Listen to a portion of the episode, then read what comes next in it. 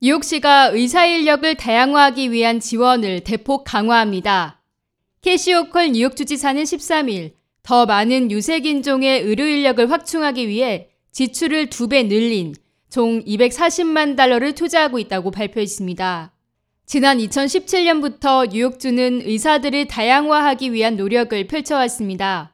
현재 뉴욕주 흑인 또는 히스패닉계는 전체 인구의 30%를 구성하고 있음에도 불구하고 의사 중 12%만을 차지하고 있어 인종 불균형 문제가 제기되었습니다.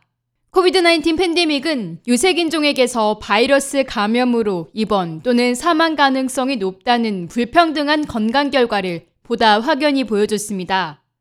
호컬 주지사는 너무 오랫동안 뉴욕의 유색인종 커뮤니티는 의료 접근성에 대해 불균형을 겪었고 건강도 더 좋지 않음이 나타났다며 이는 모두 의료 서비스에서 소수에 해당되기 때문이라고 말했습니다.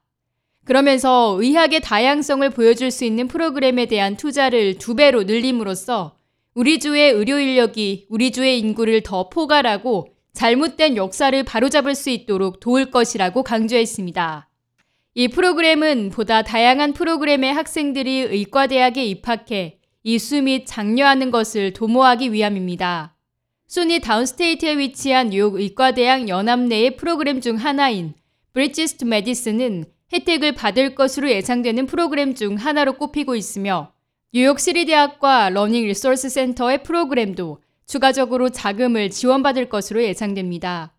메리 바셋 뉴욕주 보건국장은 의료계 종사자들이 그들이 서비스를 제공하고 있는 뉴욕 시민들만큼이나 다양성을 갖춤으로써 건강 분야에서의 형평성을 개선하는 것은 우리에게 가장 중요한 목표라고 말했습니다.